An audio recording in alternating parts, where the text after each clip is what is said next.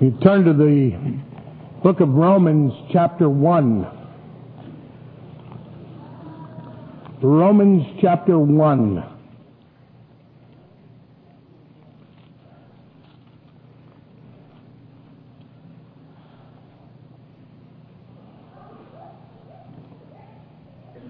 Verse 1.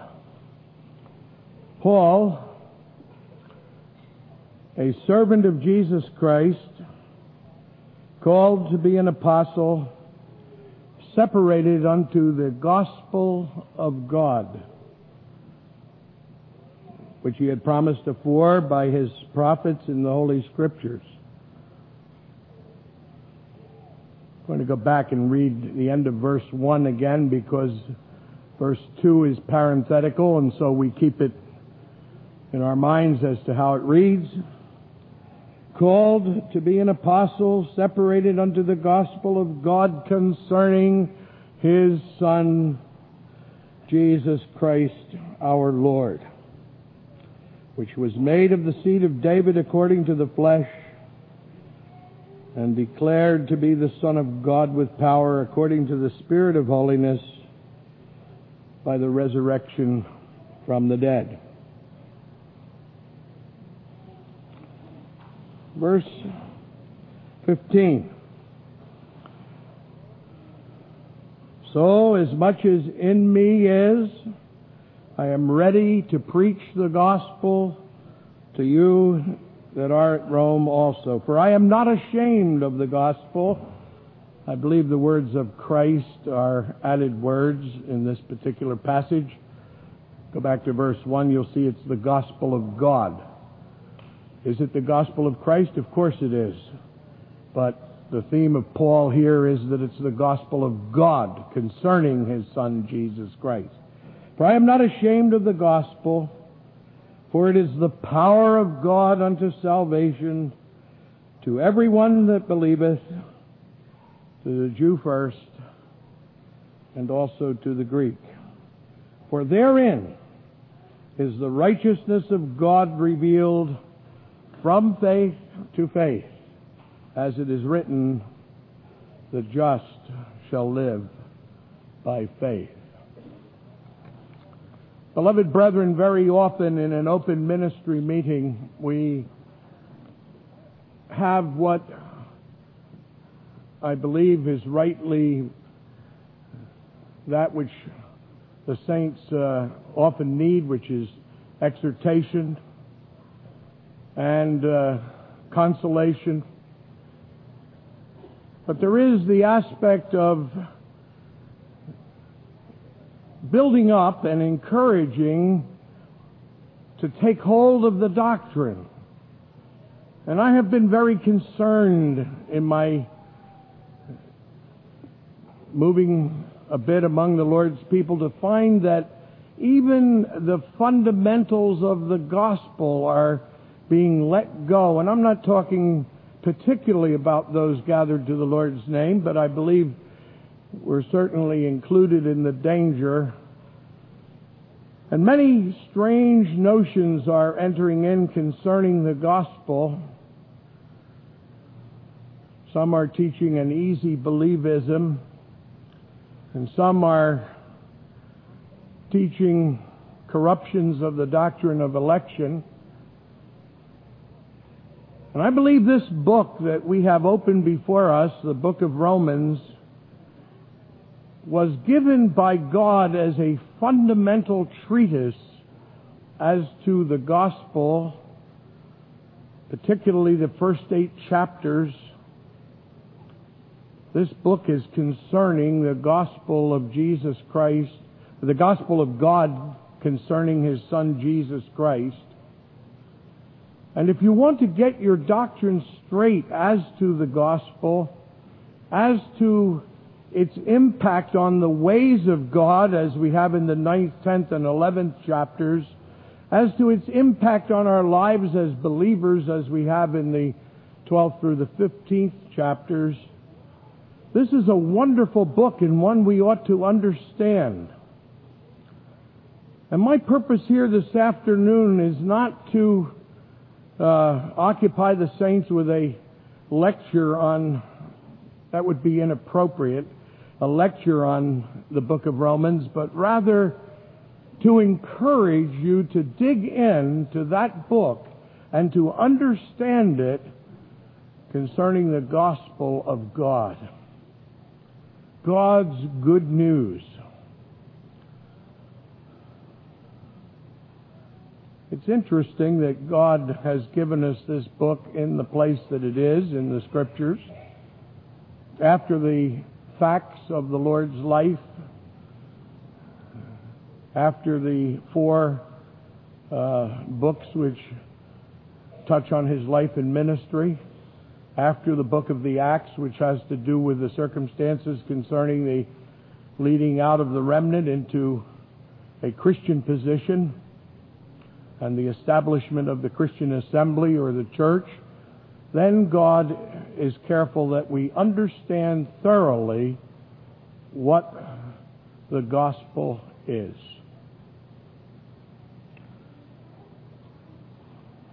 I don't think that the Apostle Paul, great mind that he was, could have possibly put together a book like this. I know that he could not have put together a book like this with all the studying that he could have done, all the background he had in the Jewish scriptures.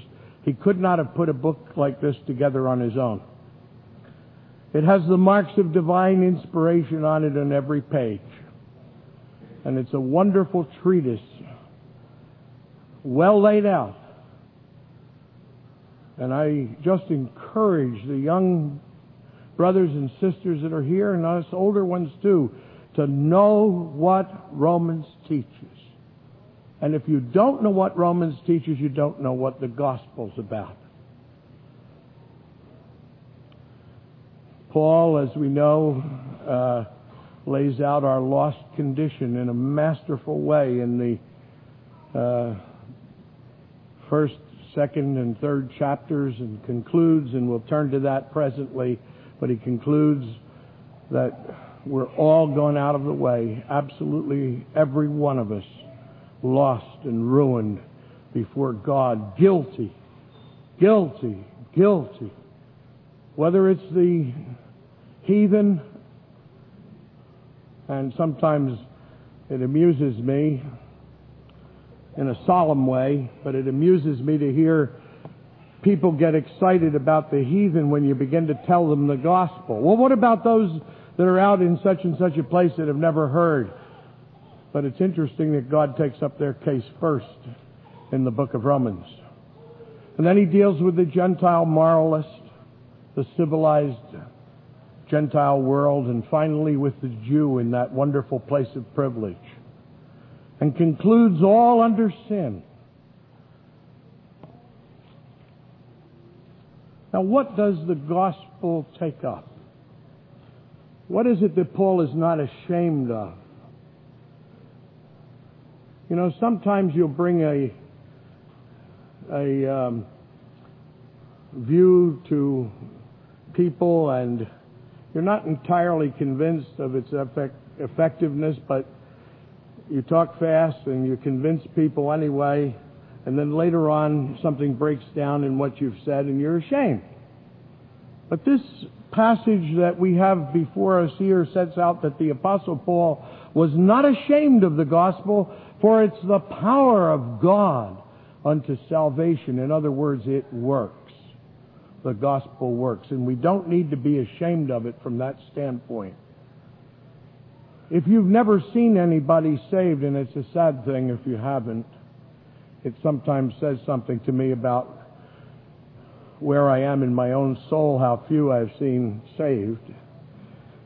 Uh, but when someone comes to God through the Lord Jesus Christ and is turned from darkness to light and from the power of Satan to God, and you see a change in the life, your heart is overjoyed.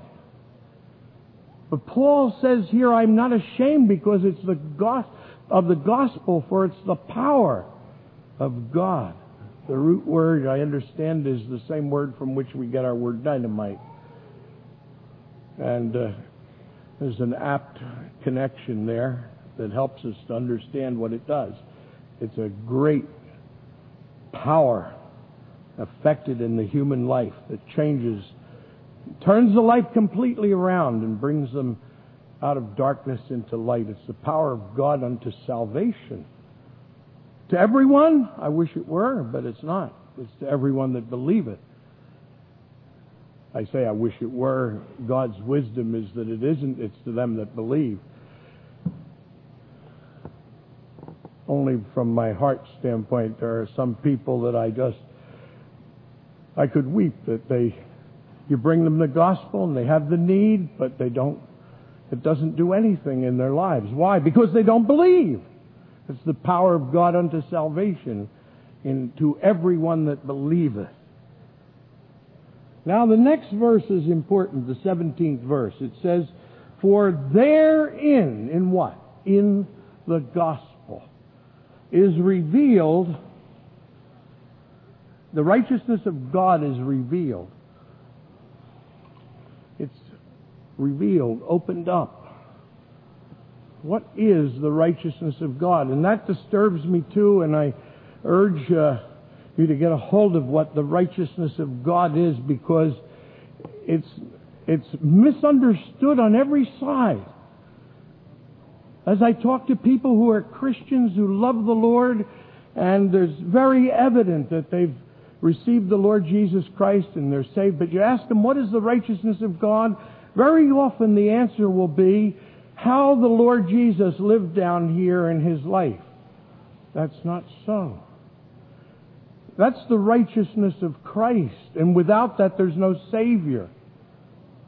But the righteousness of God is God's consistency with what He is in Himself, with what He does for the sinner. May I repeat that? The righteousness of God is God's total, absolute consistency with what He is in His own nature in what he does for the sinner. And that is revealed only in the gospel. We would not have it opened up to us except for the gospel. It's revealed in the gospel. God's total and absolute consistency with what he is in his own nature in what he does for us, for the lost and ruined sinner and it's revealed in the gospel. Now I'll just mention that this is one of the most orderly books.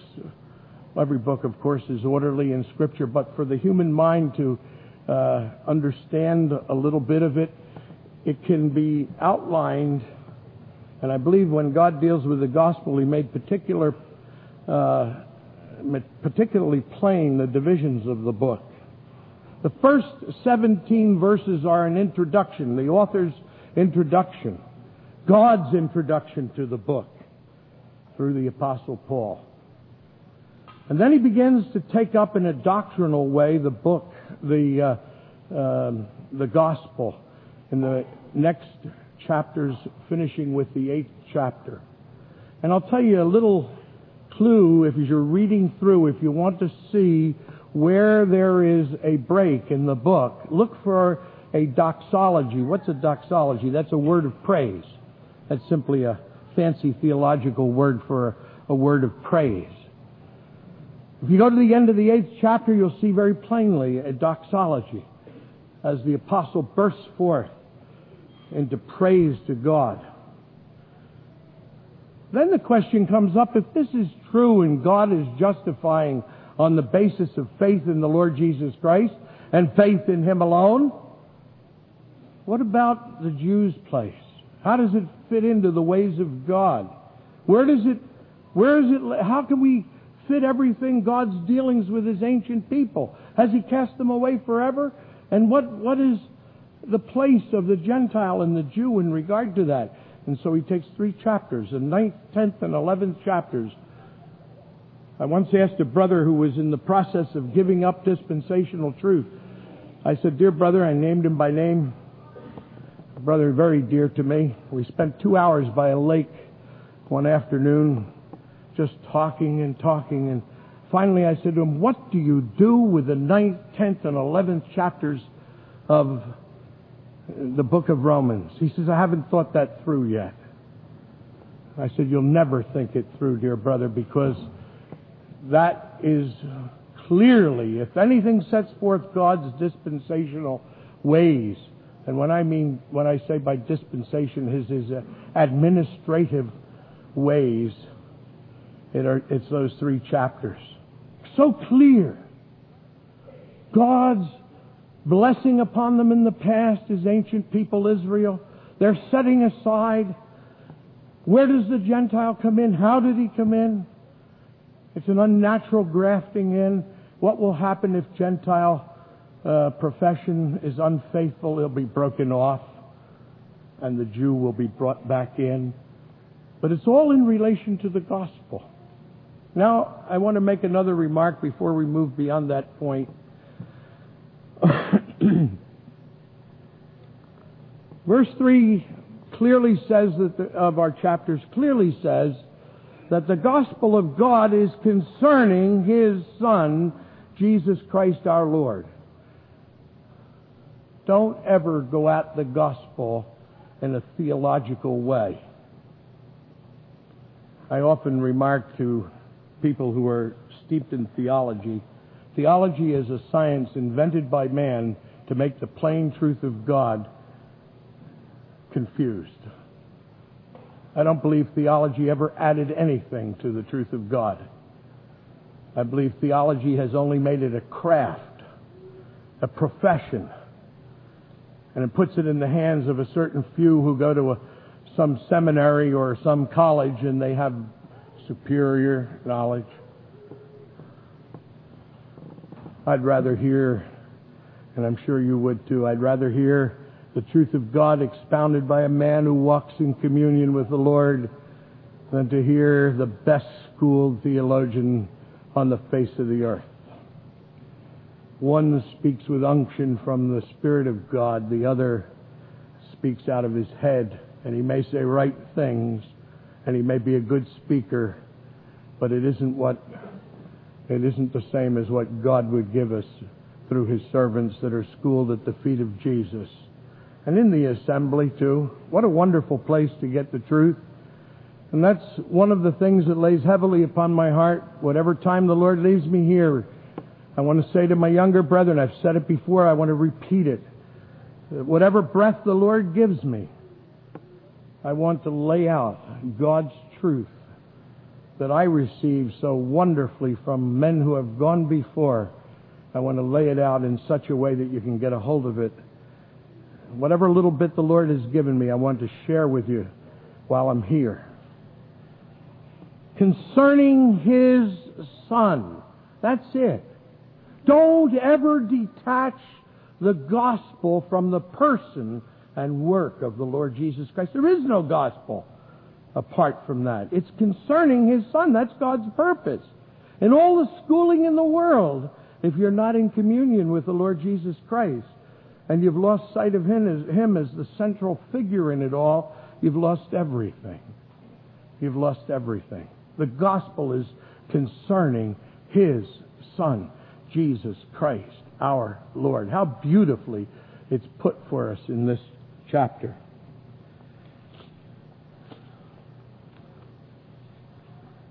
I want to go over to the third chapter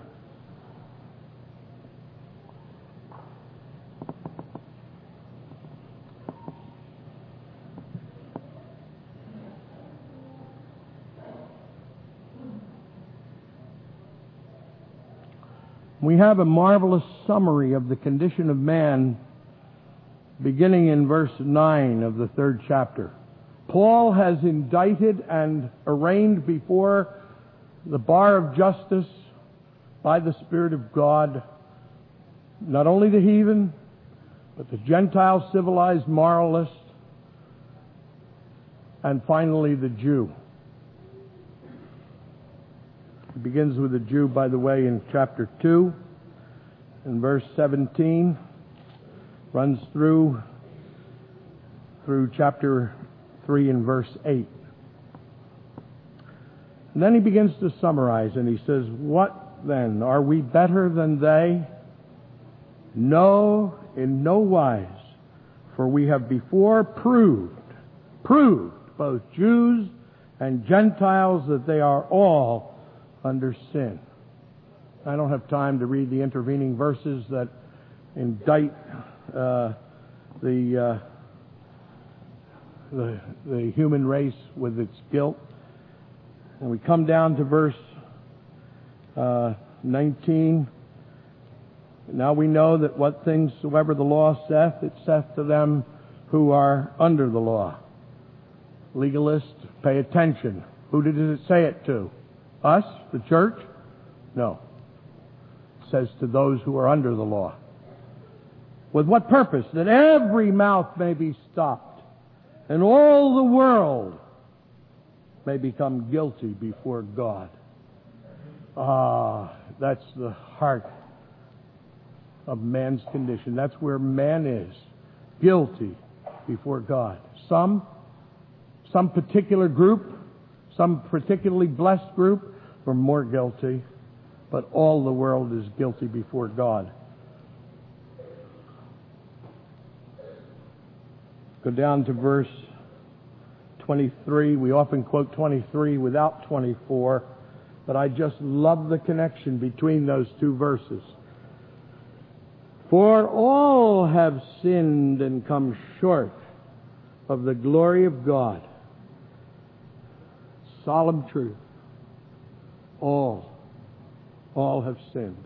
I'm not preaching the gospel here right now, but I just say a word that if there's anyone here that has not come to realize that God wants your attention with what's being said here. All have sinned and come short of the glory of God. Now, verse 24 being justified freely by His grace through the redemption that is in Christ Jesus. When we come to God, the first thing that concerns a man, that concerns you or me, is not our sinful nature.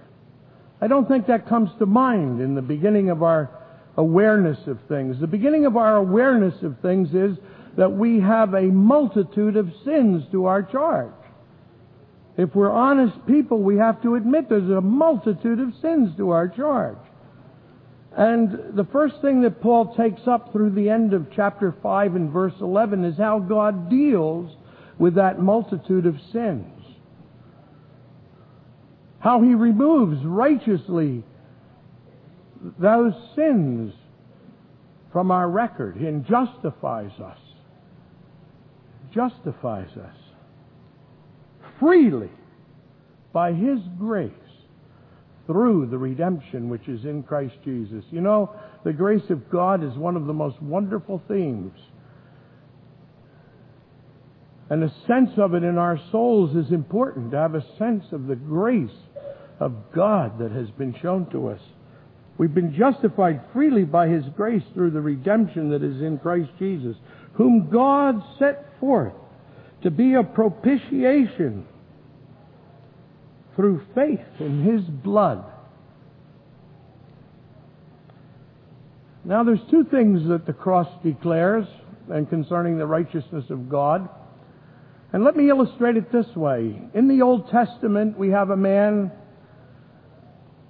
who wrote many of the Psalms, a dear man, but who sinned grievously.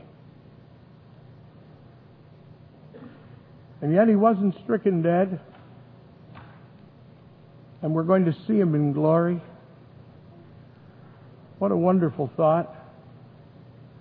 And yet, what a terrible thing. He not only committed the sin of adultery, but took the man whose wife he had stolen and sent him to his death. He killed. He killed. And that, those two heinous sins were on his record. How could a holy and righteous God pass by that sin?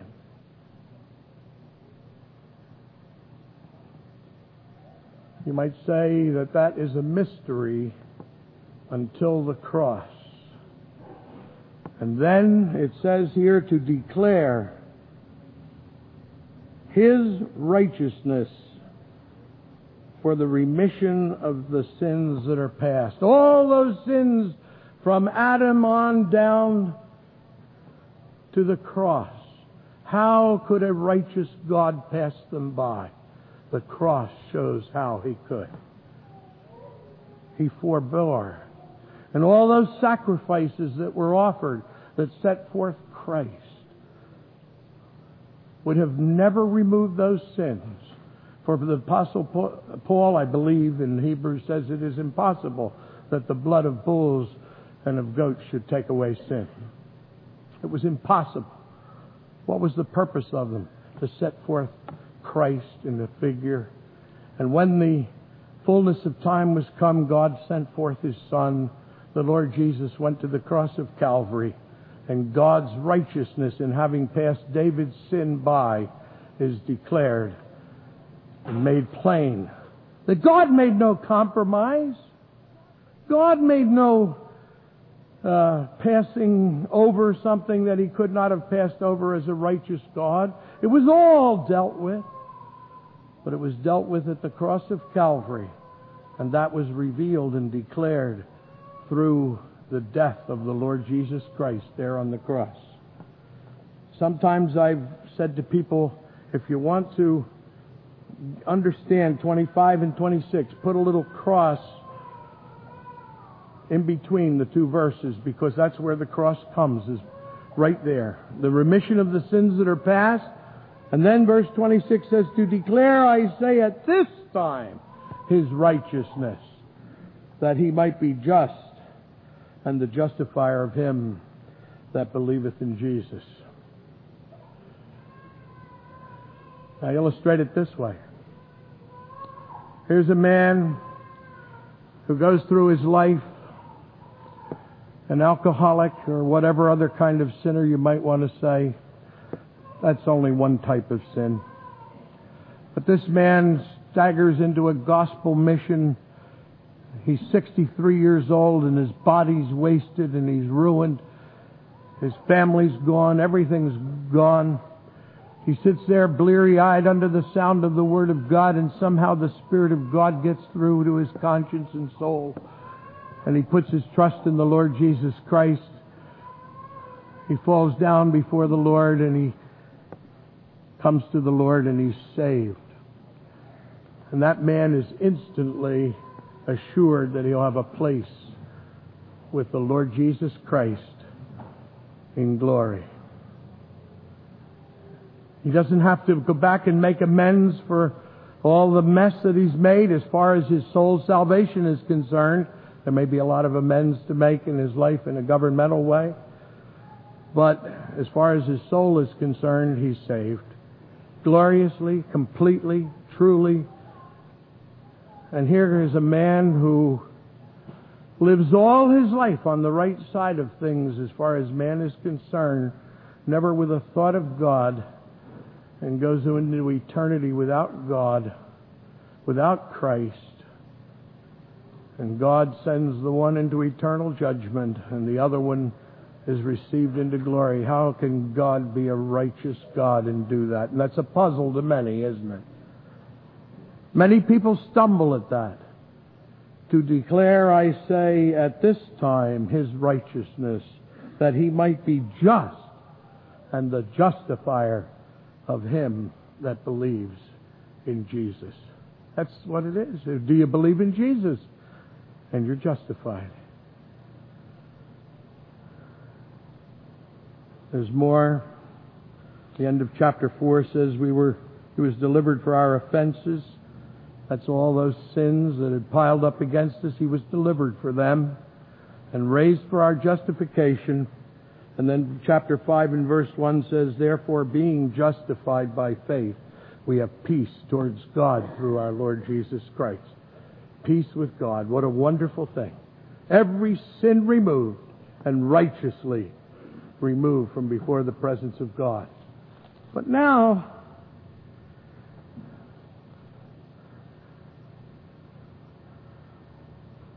story of the apple tree that my grandmother had in Albany, New York. Knobby, horrible apples only good for the boys to fight with, and we used to throw them back and forth at one another and hit each other with them, and that's all they were good for.